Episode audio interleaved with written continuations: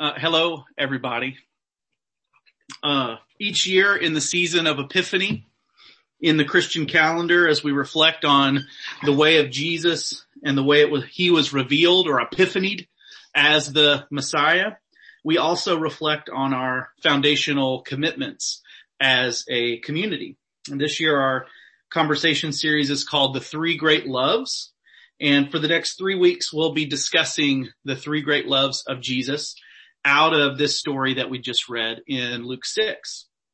Up, which is relationship with God. In, which is relationship with our fellow followers of Jesus. And out, which is relationship with our neighbors. Uh, this week we start with up. Over the Christmas break, I had the opportunity to go and backpack in Big Bend with Ben and another buddy.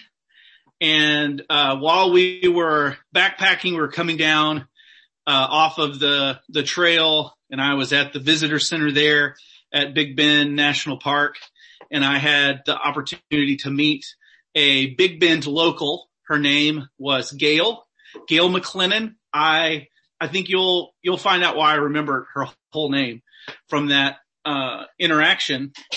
But Gail saw my backpack as I was waiting there at the visitor center, and she asked, you know, was I was I hiking? And I talked about being in the backcountry uh, earlier that day, and she started to talk about she's a native uh, of Austin, and how for years and years she's probably in her late 50s, early 60s.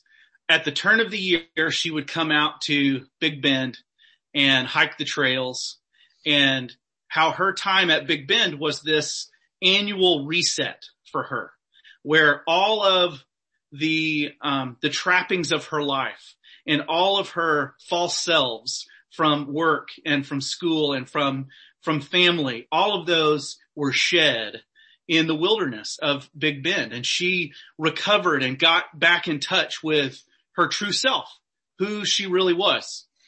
And, and she said, you know, I really think that there's a, there's a thin veil here between heaven and earth in Big Bend. The veil is thin.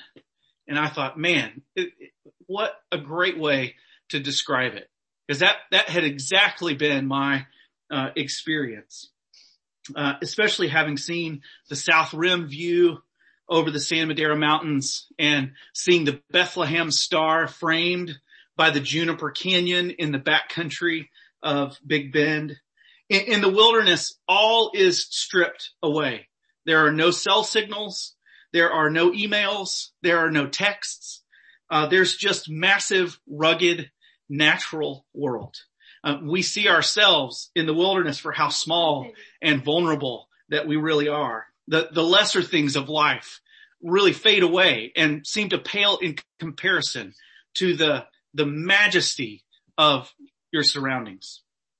I'm not sure where Gail got the phrase, uh, thin veil, but it echoes this Celtic concept of the thin place.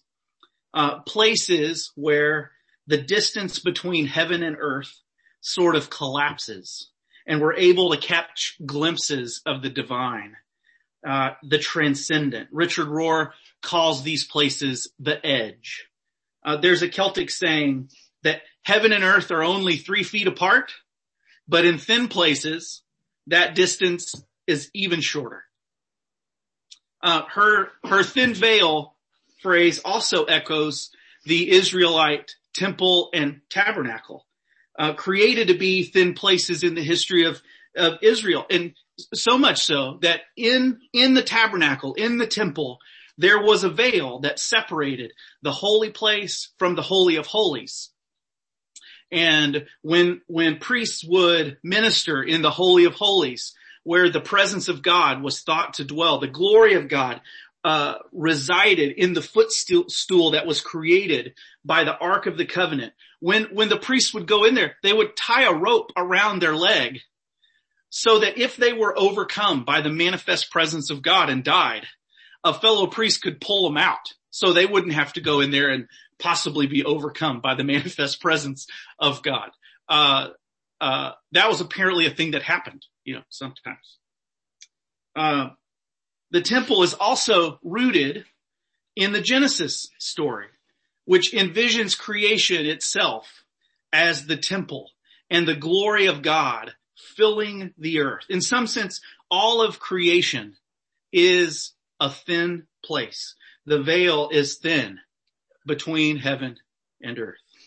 I'm curious, um, what experience have you had with thin places? And would you share uh, a place for you that has been a thin place where the veil is thin between heaven and earth? Put put a note in the chat, and I'll take a few responses.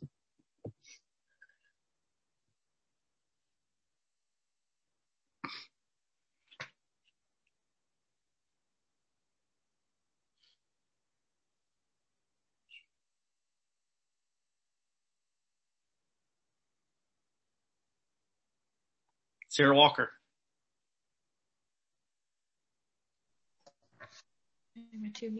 Um,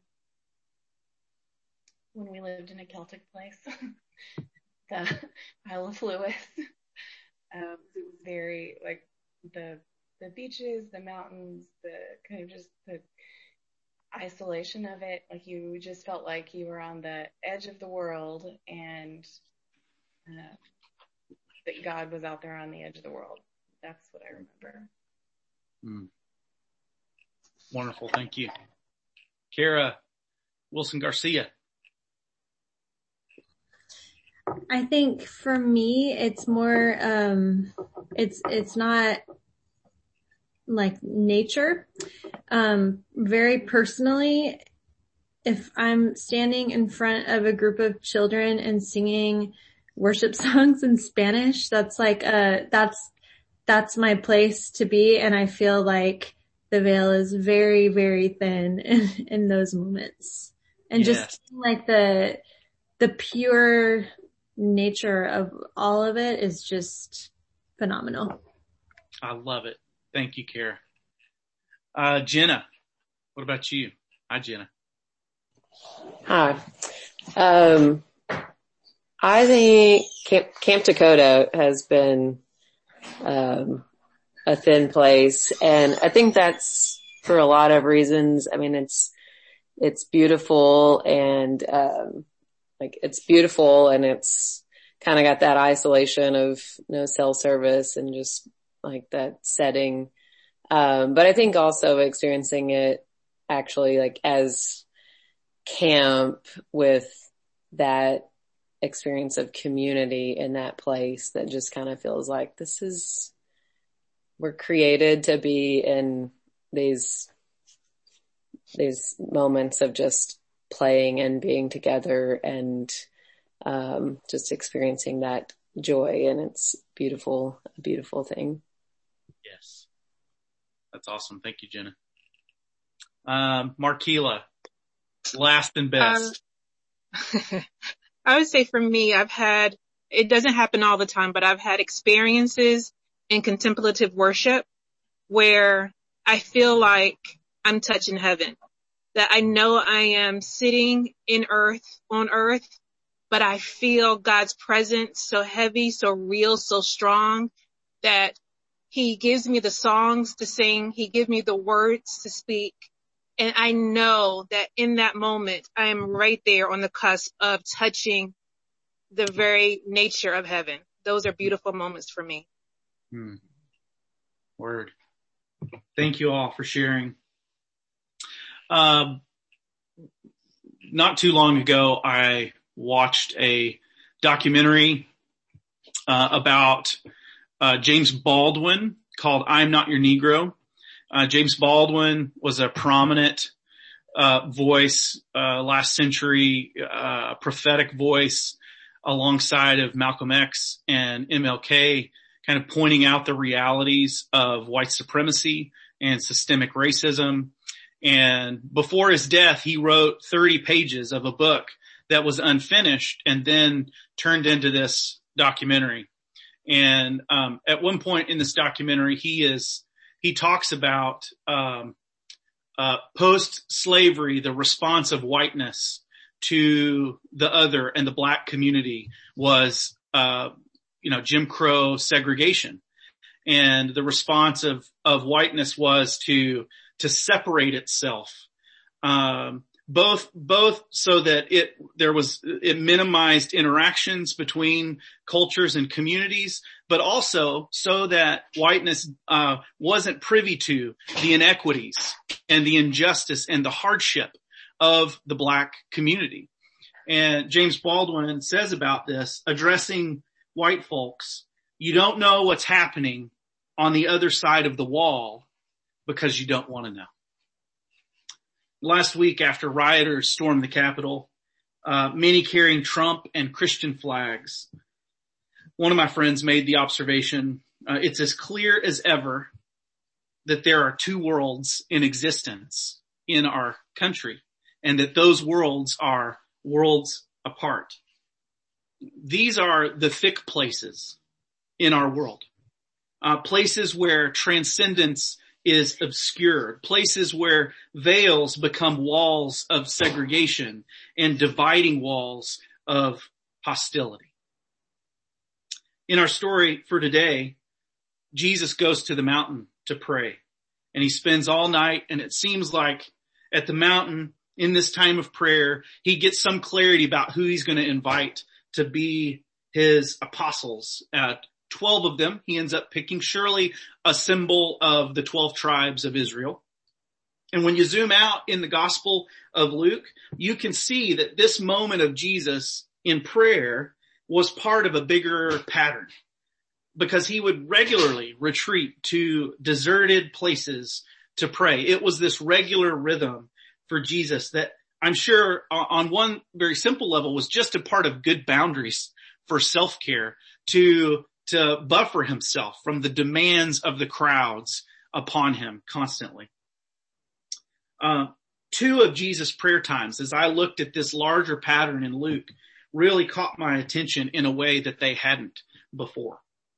Um, the first was at his baptism in Luke 3, the story we discussed last week um, that Ted led us in. And as the story goes, Jesus was baptized and while he was praying, while he was praying, the heaven was opened, the text says, and the Holy Spirit descended upon him in bodily form like a dove. Jesus' prayer created a thin place between heaven and earth. The second occasion is in Luke 9 and Jesus takes Peter and James again up onto the mountain to pray. And the text says, and while he was praying, the appearance of his face changed and his clothes became dazzling white. And then Moses and Elijah show up and chat with Jesus in this transfigured experience. Once again, Jesus' prayer ushers in a thin place between heaven and earth. Uh, Thomas Kelly is a well-known Quaker teacher and he has this fabulous little book about prayer called A Testament of Devotion. And in it, he describes two levels of consciousness. The, the upper level has to do with everyday activities and plans and discussions and concerns, interactions, the thing, the things that we see and think about that are right in front of us. And then there is this deeper level where we commune with the presence of God within us, what, what Kelly calls the light within, where we find the center and the ground of our being. This, this deeper level we access through prayer. And lots of folks in our disenchanted world, gosh, even myself from time to time function solely at this upper level. The upper level, um, for some is the only one that matters or really even exists. It's as if there's a veil that separates one level from another. Kelly says it's common in our spiritual journeys to alternate between these two levels. So we go to work, we have prayer time. We spend time with family, we go to worship gatherings. We mow our lawn, we read a Christian book. But as we grow, we can begin to experience connection to the ground of our being in these two levels simultaneously. We can experience connection to the ground of our being while we're doing our taxes We can sense our belovedness while we're in meetings with coworkers. We can sense the peace and joy of God while we're parenting our kids. We can feel God's heart for justice while we're protesting systemic racism. Kelly writes, the practice of prayer in this deeper level is the heart of religion. Uh, it is the secret, I'm persuaded, of the inner life of the master of Galilee. He expected this secret to be freshly discovered in everyone who would be his follower.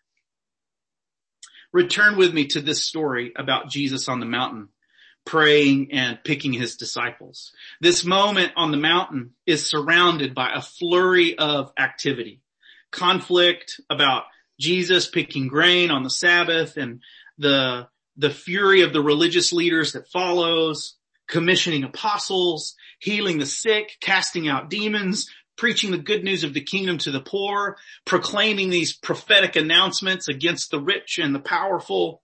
Kelly would have us see that the way that Jesus is tapping in to this deeper level when he's in prayer on the mountain in that thin place. But he would also have us see how Jesus was operating in both levels simultaneously when he came off the mountain, when he's healing and preaching and engaging while in communion with God. That's because Jesus was a thin place. The gospel of John tells us that Jesus, the word of God, became flesh and tabernacled among us. Jesus' body was a thin place where heaven and earth came near. In this thin place, the deep level of communion with God is what funded his vision and power for the upper level of everyday life and activity. Thomas Kelly tells a story of John Woolman, the Quaker tailor of Mount Holly, New Jersey, who resolved that he would make space to learn how to dwell at this deeper level of consciousness in the thin place. And Kelly writes, in this sensitizing before the inward altar of his soul, John Woolman was quickened to see and to attack effectively the evils of slaveholding, money loading, and wars upon the indigenous people. John Woolman's inner life made possible his outer life of justice work. And without this kind of center in our own justice work, in our own lives in the upper level, we will become exhausted and cynical. This is why contemplative prayer is so important, not so that we can feel righteous and holy about the time that we spent sequestered in our prayer closets, but so that we can sustain participation with God in the world for the sake of justice and righteousness. Whether we are protesting, whether we're parenting, or whether we're going to a pride parade, which is what several of us did a couple years ago. Uh, there's a group of moms and supporters of the LGBTQ community called Hug It Out, uh, who organized a group of people to go to the Pride Parade on uh, in Oaklawn in the fall of 2018. I believe Jen Reese and maybe Beth Wise um, spearheaded a group of us to go uh, from Storyline and just to be in solidarity, to offer mom hugs and dad hugs and pastor hugs. Um, I bought a Hug It Out shirt and it has a big rainbow um, on it on the front, and I wore it to a worship gathering where we met at uh, Willie B. Johnson Rec Center on Sunday before the parade later that afternoon. Um, I remember Miles praying for us during mission prayers as we would go out and praying for our our beloved friends in the LGBTQ community. Uh, it was the first time that I had personally worn my support and my love for my LGBTQ loved ones on my sleeve, literally. Um, and I'll admit, I I was a bit nervous uh, about it. Uh, I was kind of wondering if I would get accosted by someone in public on the way to the parade or out and about. And then I realized maybe I'm getting a tiny slice of perspective of what the daily lived experience of our LGBTQ friends might be. After the worship gathering, we went to Whataburger and as a group and we got a bite to eat. Um, the cashier behind the register was a short black woman and she took my order and, and peered across the register underneath her Whataburger visor and she glanced at my shirt and then she looked at our group. And when I had finished my order, um, she, she just inquired. She leaned in and said, what are y'all doing? And I explained, well, we're, we're on our way to the pride parade and, um, we're trying to show our support for our, our friends in the LGBTQ community. And she left her place behind the register and she came around the counter and she stood in front of me and she wrapped me up in this warm embrace. And she looked at me and said, thank you. Thank all of y'all for what you're doing for us. And I was undone. I mean, we hadn't even gotten to the parade and I was undone because my first thought was, I just met with God. I just encountered the presence of God in the middle of that Whataburger in that thin place. Here I was thinking I was going to go and be a hospitable presence. And, and what, what do I find but to receive the hospitable presence of God? And that was just a foretaste of the thin place that we would experience the rest of that day in the Pride Parade. Uh, that woman at Whataburger was a thin place that day where the veil between heaven and earth were thin. I'm curious uh, for you all, in, in what ways are you being invited to grow in prayer, to live in those thin places at that deeper level of consciousness? Put a note in the chat and I'd love to hear your perspective.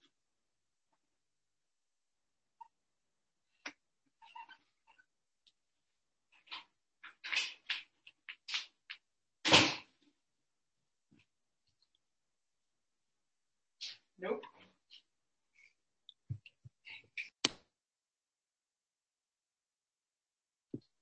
Sarah Walker.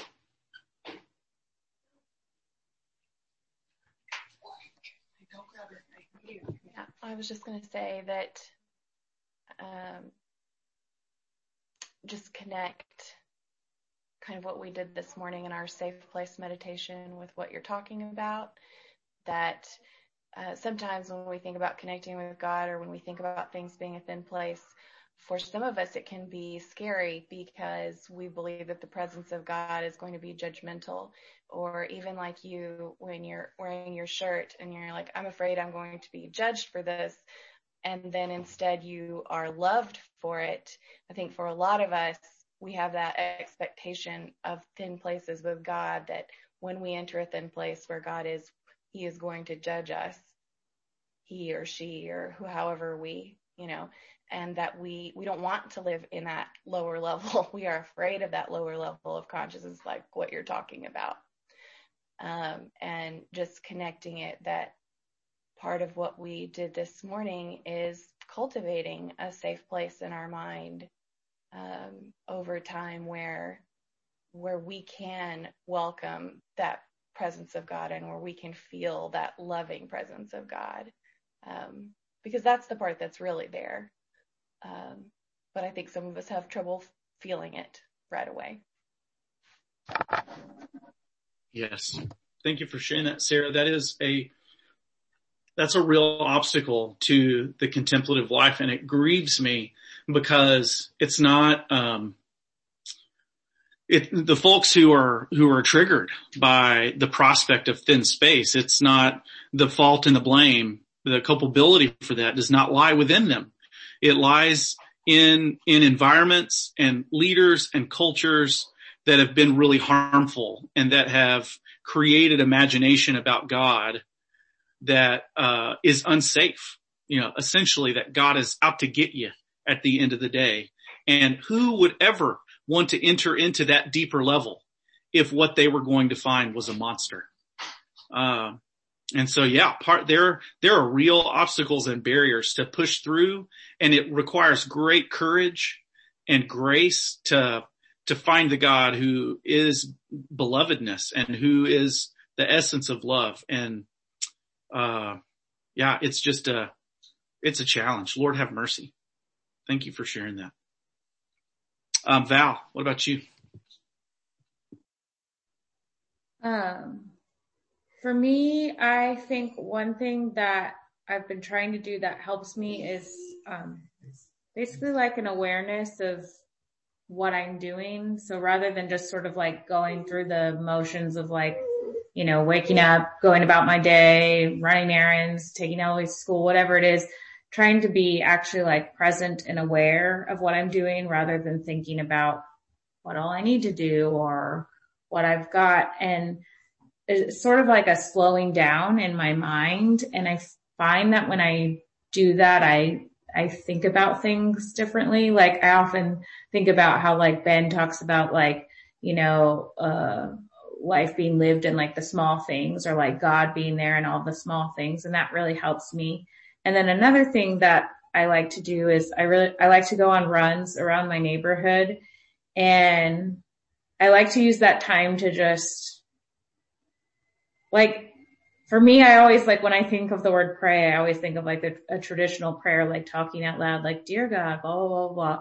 But to me, like my runs are like a prayer now because I just notice everything around me. Like I notice the houses or who's out and about or what other people are doing. And it's, I don't know. I, I feel like it's like noticing God all around me. Um, you, your stories remind me of a, um, a fellow in, I think 16th century known as Brother Lawrence, who has a little book written about him called Practicing the Presence of God. Um, he was a dishwasher in a monastery and his great spiritual breakthrough and his gift to the contemplative tradition is that he learned to just pay attention and be mindful while he washed the dishes. And washing the dishes was the, that was the gateway for him to realize an awareness of the presence of God everywhere he went. So it sounds like you're, you're entering into that very same practice of the presence of God while you're doing chores, while you're running. And that's exactly, that's exactly the kind of the simultaneity of the two levels that is um, so beautiful. We don't we don't closets are great for prayer, but they're not relegated to closets. Prayer goes with us everywhere. So thank you for demonstrating that for us.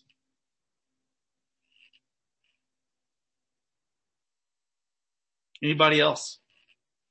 Any any uh straggling comments out there? Yes, Ben. I was tempted to, uh,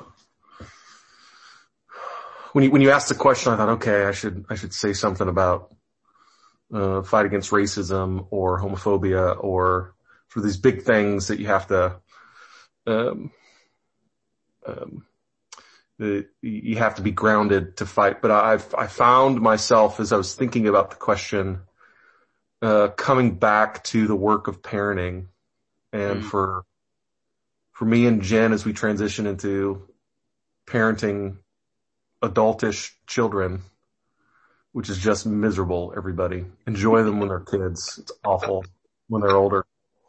Um, and those of you who know my kids, like they're really amazing human beings. Uh, hey Jordan, uh, you're not awful, Jordan, of course. Uh, like mm. our, our, hmm. kids are really amazing and, uh, but it's so hard. And all my anxiety and fear uh, about them potentially growing up to be big jerks often translates into me just being a jerk to them as a as a parent. And so the the work of being present in really small things, uh, conversations, texts, um, to to be aware of myself, uh, to be aware of who they are, um, I, I, I keep coming back to how like my, my hopes for my influence in the world has just gotten really, has gotten increasingly smaller over the years. Um, that, that I, I want my kid, like at the end of the day, when I die, I want my kids to know they're loved. Um, that's what I, that's what I care about. Um, and so, I don't know, now I'm just a rambling mess of a dad who's just talking about stuff. So that's my answer to your question. You Thank can, you, Ben. I don't know. It's good to make sense of it. No, I love it. That thanks for your vulnerability and sharing that. Um, and thank you all for um, the way you've helped to fill out this message and the conversation and the Word of God to all of us. And um, bless you as you open yourself to uh, connect to the deeper level. Um, and, and as you open yourself to that deeper level, may you find more love and grace and courage and joy and peace than you ever expected you might find there.